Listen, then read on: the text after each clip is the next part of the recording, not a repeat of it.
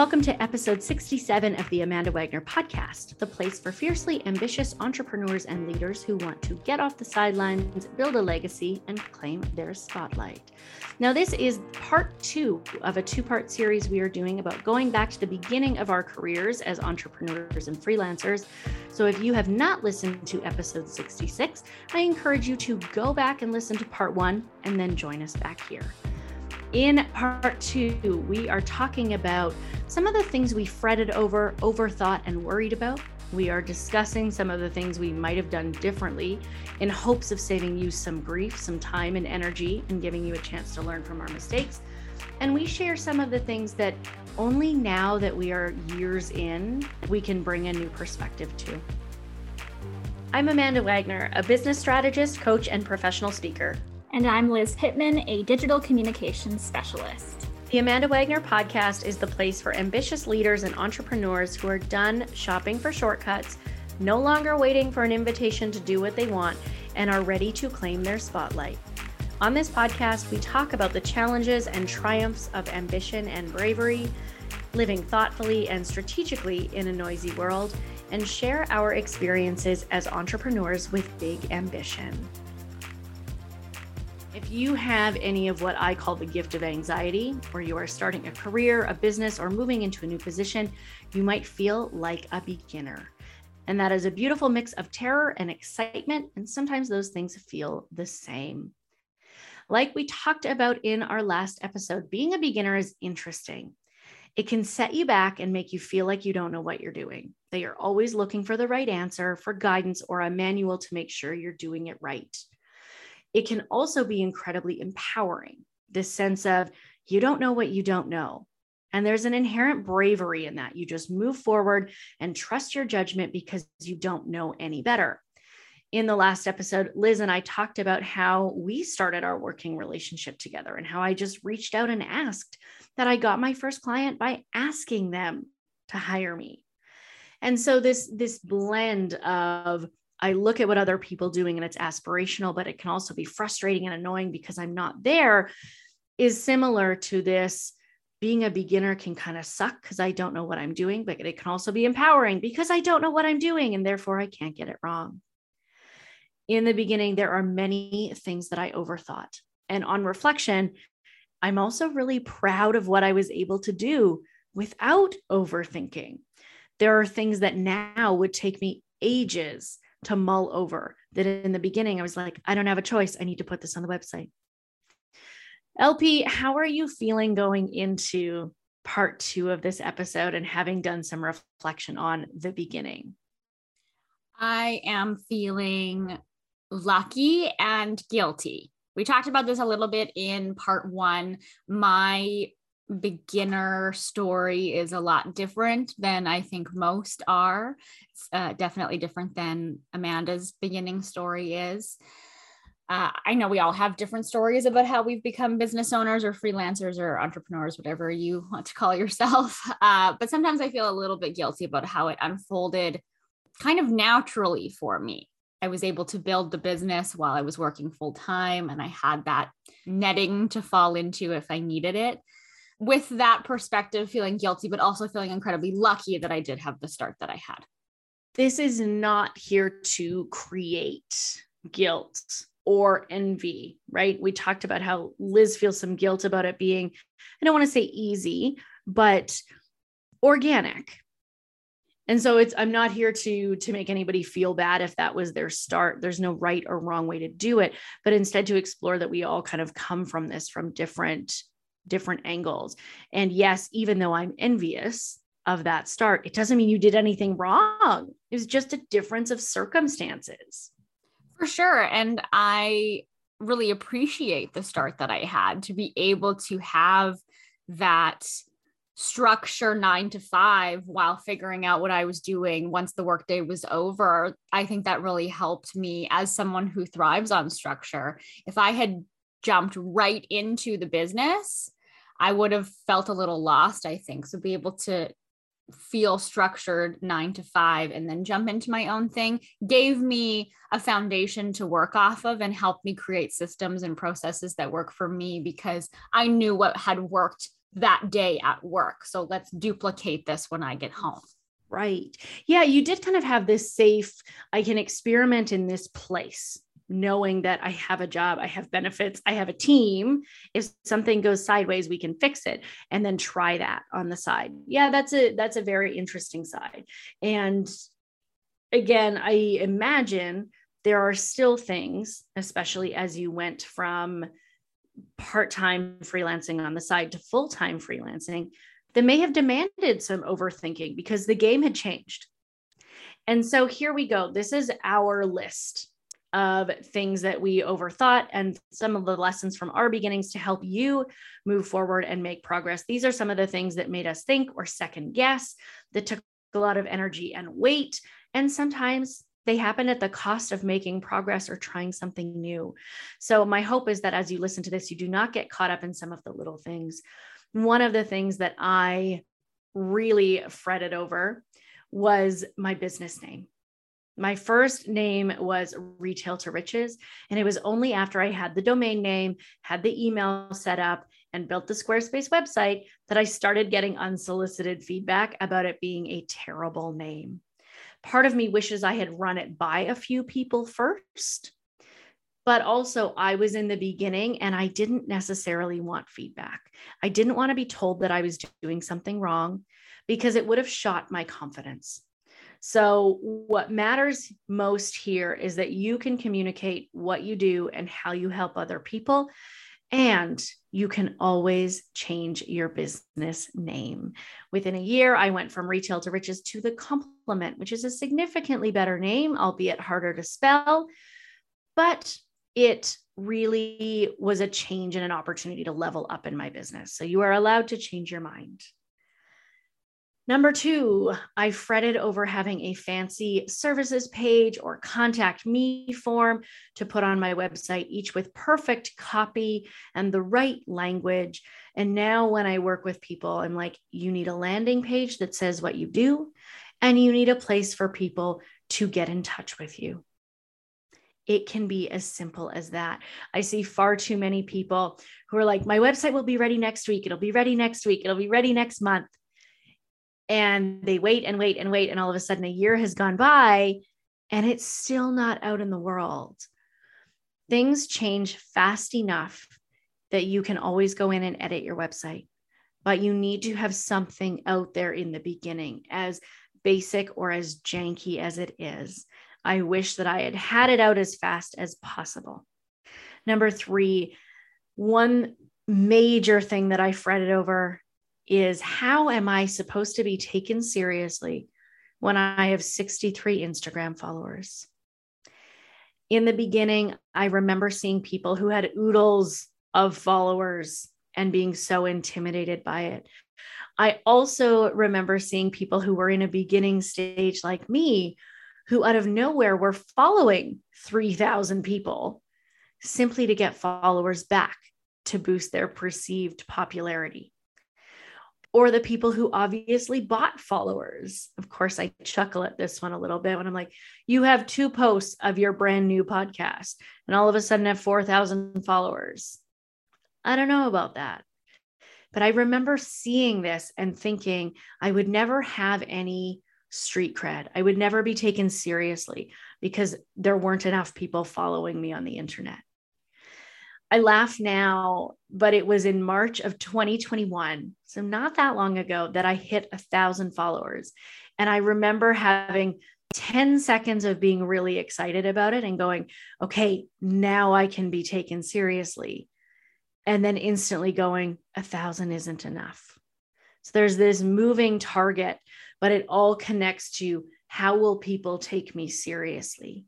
That's a big thing I used to fret about, and realize now that I don't need to be an Instagram queen to be taken seriously.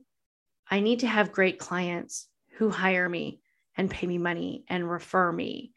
And I know Liz will have many things to say on this front. Liz, I've shared my three. Give me something that you have fretted over and that you invite our listeners not to. Well, I have an Instagram related one that it, I, I still think about. I've been doing this for a few years and I still think about this one. I'm a little bit different in that my business is just Liz Pittman. I don't have a business name. So, and I know that there are people who do the exact same thing as me, but they have a company name and they brand themselves as an agency. So there's a whole brand identity attached to that. I am just me.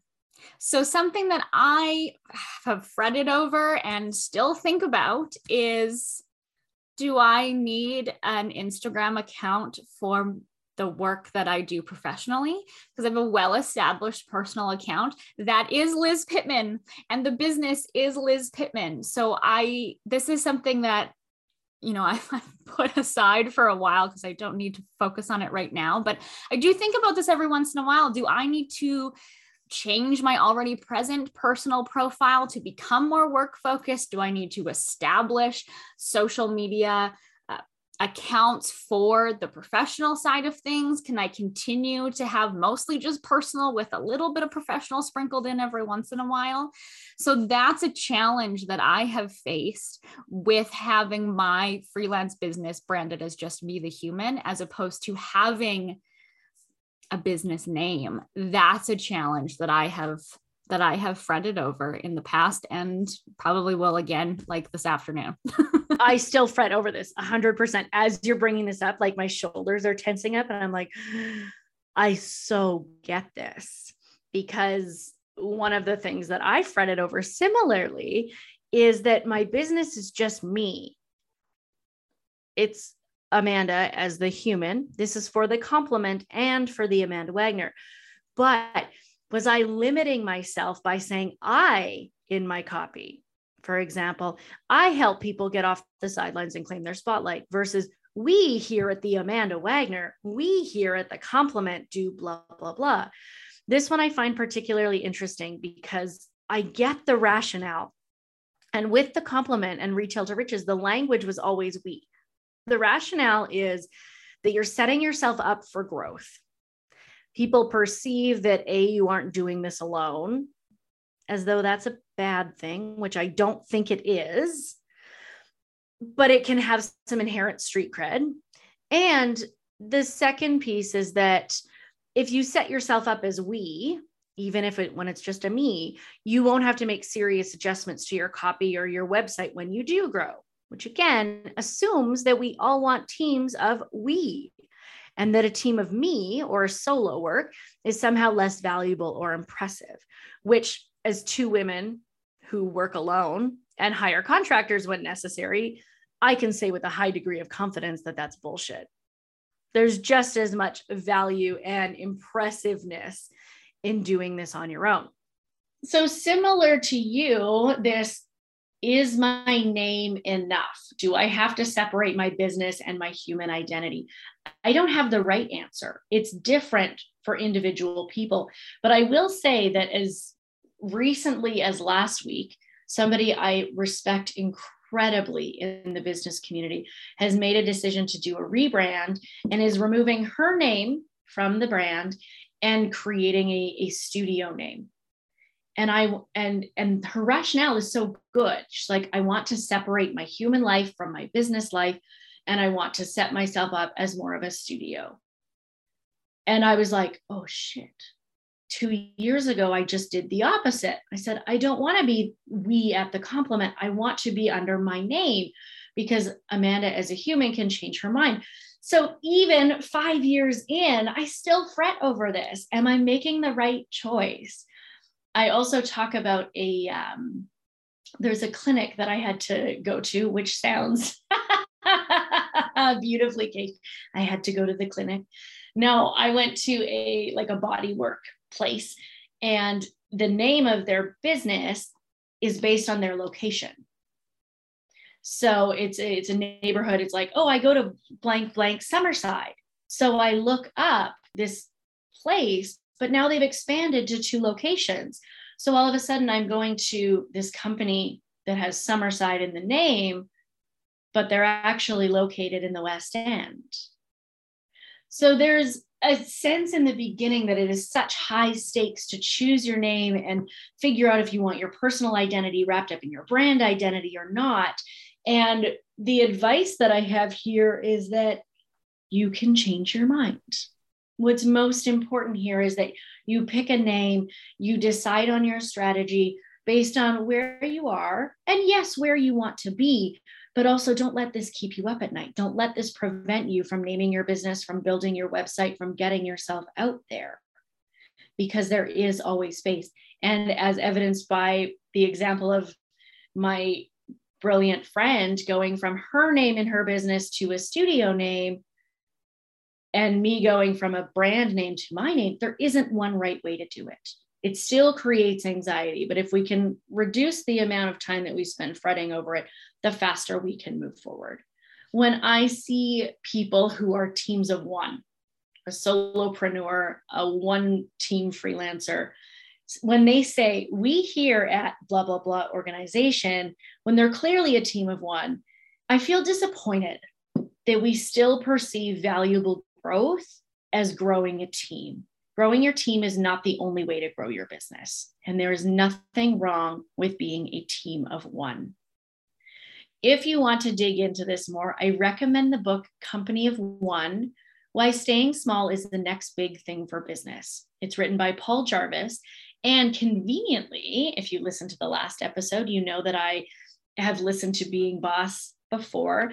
There is an episode of Being Boss where Paul Jarvis is a guest and talks about his book and talks about staying small. So if you are somebody who is debating the I versus we question, there isn't a wrong answer. You have to pick the one that is right for you. But if it's something that keeps you up at night, have a listen to this episode. We have linked to it in the show notes as well as the book. There is nothing wrong with being a company of one. There is nothing wrong with hiring team members. There is nothing wrong with hiring contractors and freelancers to help you out. It has to work for you. Okay, now one piece that we haven't really talked about is that in the beginning, there are some things that maybe we hated or were maybe really hard or frustrating that now I dream of having, things that I long for. And I don't mean this in a patronizing way. I don't mean to go, oh, how cute, you're at the beginning, you must have so much time to dream. I don't mean it in that way. I also don't want to romanticize the beginning and ignore the fact that it's terrifying to start a new business. It's terrifying to not have a proof of concept or have a plan or to be making money.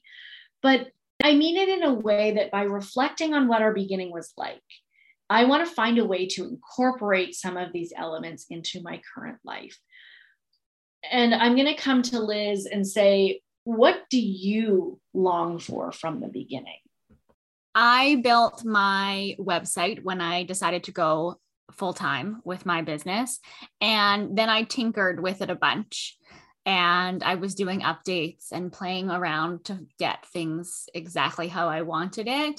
And I never do that anymore. I never mm-hmm. revisit the website to see what needs updating, what needs a refresh. I have a page built on my website for blogging, and I've never touched it. I've hidden it because I've just never got in there to write. Uh, and I like doing that, but my writing time ends up going to clients instead. Uh, so that is something that I long for, is time and space and the drive to go back to my website, because I could find the time. I could find the time, but I just yeah. don't want to as much as I used to. So that's something. And also setting aside time for education for myself. It yes. happens organically because I must know what's going on in the world of digital comms in order to teach it. I have to know what's happening, but that's always uh, more of a rushed learning style as a, oh, I need to check in for an update on this certain thing, or there was a change to Instagram because God knows there is a new one every day, but I need to, I need to brush up on this before I go to campus this week to teach my students. I wish that I had more dedicated time set aside to learn and improve instead of it being so much on the fly. And I think that when I was starting out, I, I did that also by nature that I had P D built into the full-time job that I had. So it all kind of was beautifully scheduled for me already. And that's something that um, I've kind of lost along the way. I hear both of those things, and you're right. The, the idea of tinkering with your website, that's one of the things that I had listed, things that I didn't realize at the time would become incredibly valuable. I don't do them as much anymore, and I want to find space to go back to, back to. So tinkering with my website without fretting about it. In the beginning, I was like, I have to make a change, change it. Whereas now, if I have to make a change, it's like, okay, when am I going to find time to do this? What's the change it's going to make? Is it going to impact a link to another? It's a lot of work. And I wish I had just, I, I wish I would make time to be able to do that without overthinking it. I also am going to piggyback on this idea of, I want to find more space to take more notes and write out ideas about myself and my business and my brand. Because you're right, when I have time, it typically goes to client work. And I have to do a little bit more of this me first if I want to grow my business. Because when I looked back for the last episode, as well as this one, to some of my notes from the beginning, I was like, oh yeah, I remember that. Or look at how that changed, or look at how I accomplished that goal. And now I find that I have fewer notes about that. I have probably twice a year where I'll do a reflection, and I want to add a little bit more of that. One other piece is that I want to actually do the activities from books, and taking the questions or calls to action from the podcast that I listen to seriously. In the beginning, I talked about my, my business bestie at that time. We would sit together and listen to an episode of Being Boss together. And we would each have our notebooks, and we would listen to this podcast and pull out the important ideas that, that's connected with each of us. And then we would say, great, let's download and print the worksheet. We're going to do it, and we're going to talk about it. I miss some of that time. And at this moment, I'm like, Liz, we should try this. This would be really cool. Let's pull out a great podcast episode and sit back, listen, do the activity. That counts as work, and it counts as professional development, which, yeah, isn't always built in. This leads really naturally to the fourth thing that I said I don't do as much anymore, which is spending time with another person in a similar space and sharing it all. I remember meeting with someone who was in a similar space and just feeling this, okay, you get it.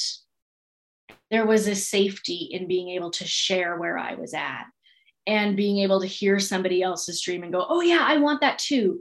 Or, oh, interesting that you want that. I don't think I want that. To kind of compare notes. Granted, this takes a fair amount of trust, because to be able to share these things counts on, on building such a relationship where you can share openly and know that there will be reciprocity. But I still think it's something I want now. And I can think of a handful of people who are at a similar stage or who are ahead of me and wanting to do this. This might sound bizarre, but the next thing I had written down was that something I don't do as much anymore, but would like to experiment with, is saying yes to everything again. Because sometimes in saying yes to things, you figure out that there might be something that you didn't think about doing, but that you actually really like. Or a type of client that you're like, I didn't know I would enjoy this work so much, and yet here we are. So I would love to have a small period where anything that comes my way or anything that maybe scares me, I'm like, yeah, I'm going to try it and know that it's not set in stone. In the beginning, I had a lot more comfort with experimentation. I'm going to try it. Let's see how it goes. I'm not committed to this forever. Let's see how it goes. Whereas now I've built this up in my mind to feel so big if I'm going to try something new. And it doesn't always have to be. We can tinker with small things, and we can say yes and try it, and we're not stuck. One thing I would also like to do more is ask for more. Don't ask, don't get is something we say often here. I found Liz by D M, right? I hired you based on a discussion that we had first on the internet. I found my business coach the same way, right? I went up to her at a conference and said, take my money. How do we work together? So this idea of asking for more, sometimes I find myself in my own little bubble thinking about my clients more than my business. And I have to find some way to even that out a little bit so I can incorporate a little bit more. One thing that I come back to is reading business books, listening to podcasts, doing a worksheet counts as work. Sitting down and doing a reflection about my business is something that can be done during work time, even if it doesn't feel like it. I don't have to think about building my business on my free time. In episode thirty-seven, we dig into working in the business and doing all the nitty-gritty client work versus on the business and thinking big picture about what you're trying to build and where you want to go and what you've learned and your progress. And I would love to do a little bit more of that. I'm in a challenging space right now where I am working three half days a week while I am primary caregiver for the next few months for my darling daughter, Dottie. And it's hard. In that limited amount of time, I feel like if I have three half days, I better pack it full of client work, because that's the work that is building my reputation. That's the work that is building my revenue. But there is a risk that by not taking any time to actually think about where I want the business to go, am I going to be in the exact same place next year in terms of my brand and the business I'm building? And is that enough for me? Am I okay putting off writing a book for another year? I'm not sure if that's true. Liz, you and I have illustrated that we had quite different beginnings between the last episode and this one. And you mentioned that that carries some guilt for you. Mm-hmm. Can you tell us a little bit more about what that's like for other people who may be in a similar position? I just find that I have such, and maybe there are listeners out there who are in the exact same boat that I was in. I just feel like I'm in the minority with my beginning story. And often the popular story is, you know, I had to grind and work, you know, eighteen hours a day and didn't get up from my kitchen table until I got all of this stuff done. And I needed the business for the income. And I didn't have any of that. It seemed to happen a lot more organically for me. Not to say that I wasn't working hard on the business mm-hmm. when I got home from my full-time job, but I have some guilt when I play that comparison game. And even when I don't mean to play the comparison game, I just, I follow people who are starting their businesses, and it just, sometimes it just seems like, and I don't want to use the word easier, but sometimes it just seems like it, it was easier for me. And I feel bad about that. And it's not to say that my business isn't more valid or the work that I do is less valid, but it, it felt natural to me. It, it yes. All of those pieces came together really beautifully for me. Yeah. Um, and sometimes I feel, I feel bad about that. Like I should have I struggled it. more. I get it. I, different circumstances, but I also feel bad because I'm like, I, I was like, I just want to make a thousand dollars by Christmas. And then boom, I got a contract for three grand. And I know there are people who spend many months looking for their first client. So I get the guilt. And I think what's praised in the business world is the rags to riches story. Yeah. That's what we hear so often. You have to be down in the dumps and things have to be shit and you have to hustle for eighteen hours a day and you have to live this bro-y startup life of eating ramen noodles and sleeping in your office to somehow be valuable, that that's the only story that counts.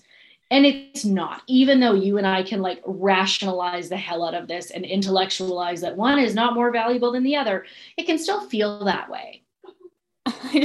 If if you can hear like licking, my dog's on my lap. It's not me. Uh, just for all the listeners out there, I'm not having a chance. And somebody just came to my door and I was like, oh, can we hear her? Yeah, Mabel's like licking her own face right now. Um, I didn't set out to do this business to be like a source of inspiration for anyone, but I find like that my story is not inspiring. And when we have this discussion, I feel, and I mean, this is the Amanda Wagner podcast, you are the advice giver here, but I feel like I don't have as much to offer necessarily because I don't have that traditional starting story, even though I know that there may be people listening to this that are currently working and want to build their thing on the side. It's a weird roadblock for me because my story is not the popular one that you see online. Alternatively, by not sharing the story of where you actually came from, we are perpetuating that the thing that is valuable is rags to riches, is down in the dumps. I had to grind and hustle to make it work. Mm-hmm. So I think that that's why I want this story to come out more, is like, it doesn't, you don't have to come from this destitute place. Mm-hmm. That's a really, there is a lot of flexibility. What's that? I said that's a really good point. I hadn't right.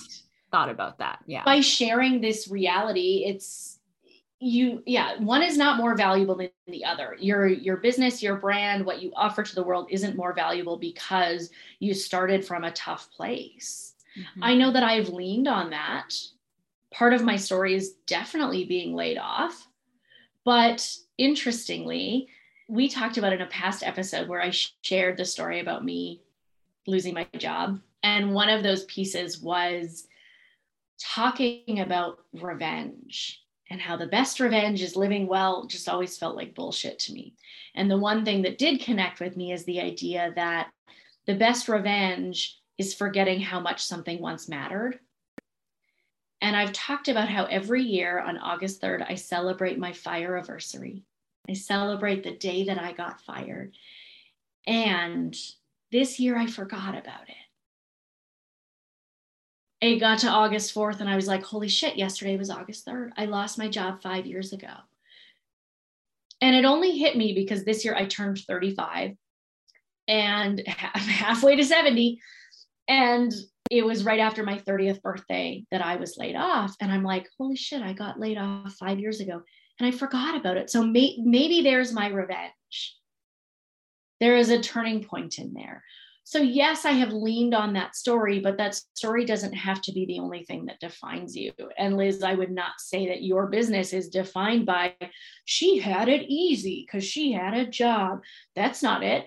There are other things that weren't easy. And so I think, and I hope really that people listening to this have this sigh of relief going, it's okay to build a business while I'm doing well.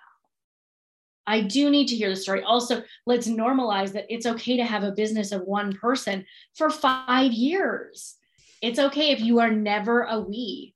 You can be I forever.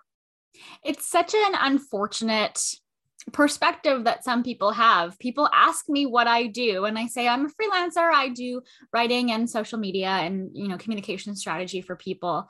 And then the follow-up is always, oh, so you're building an agency. No, I'm not. I just want to be me. I, this is, I'm just an I, I'm a team of one. And it's, it's so silly to me that that is the expectation.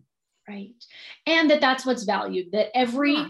person who starts a business eventually wants to just be a C E O and manage other people and lead other teams.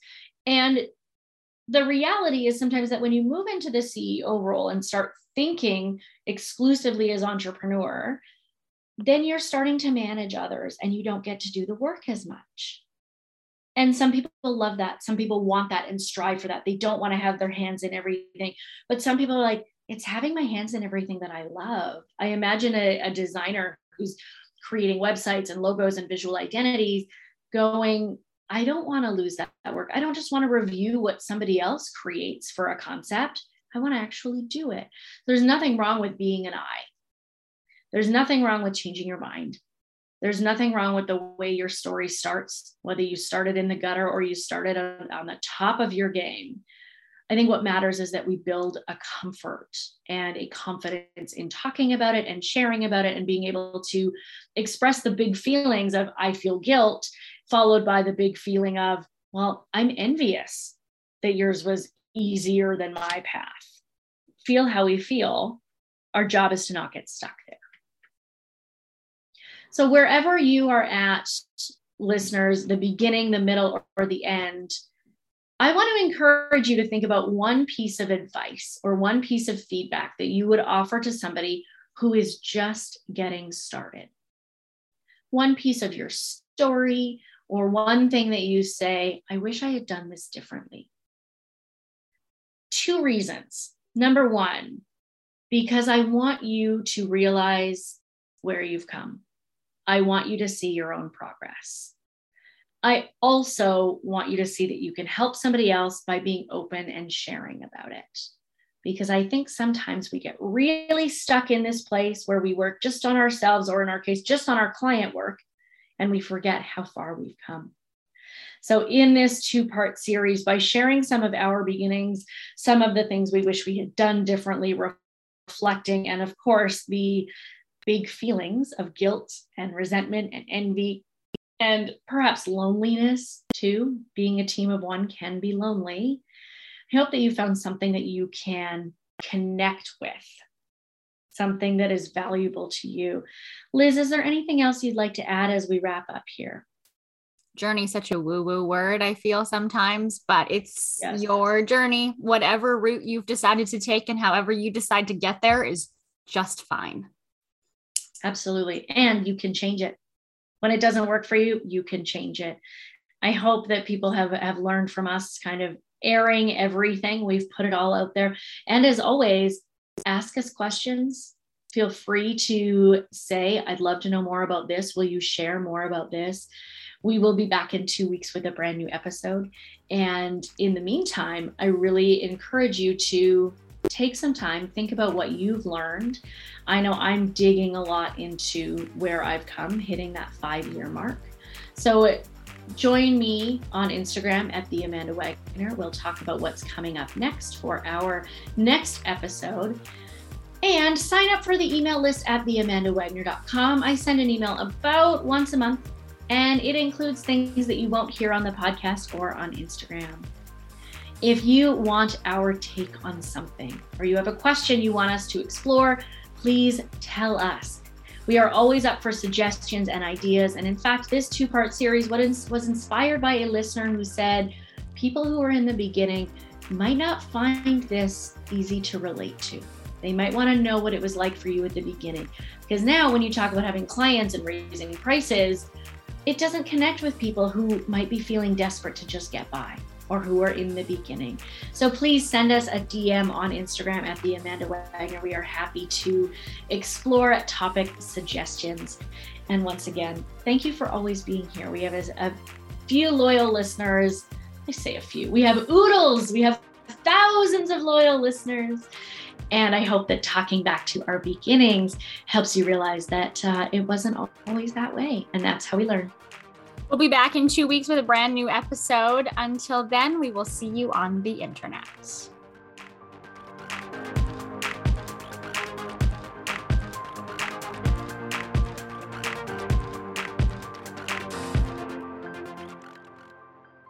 Okay, love you, bye. I don't want to see your face. Get out of my life.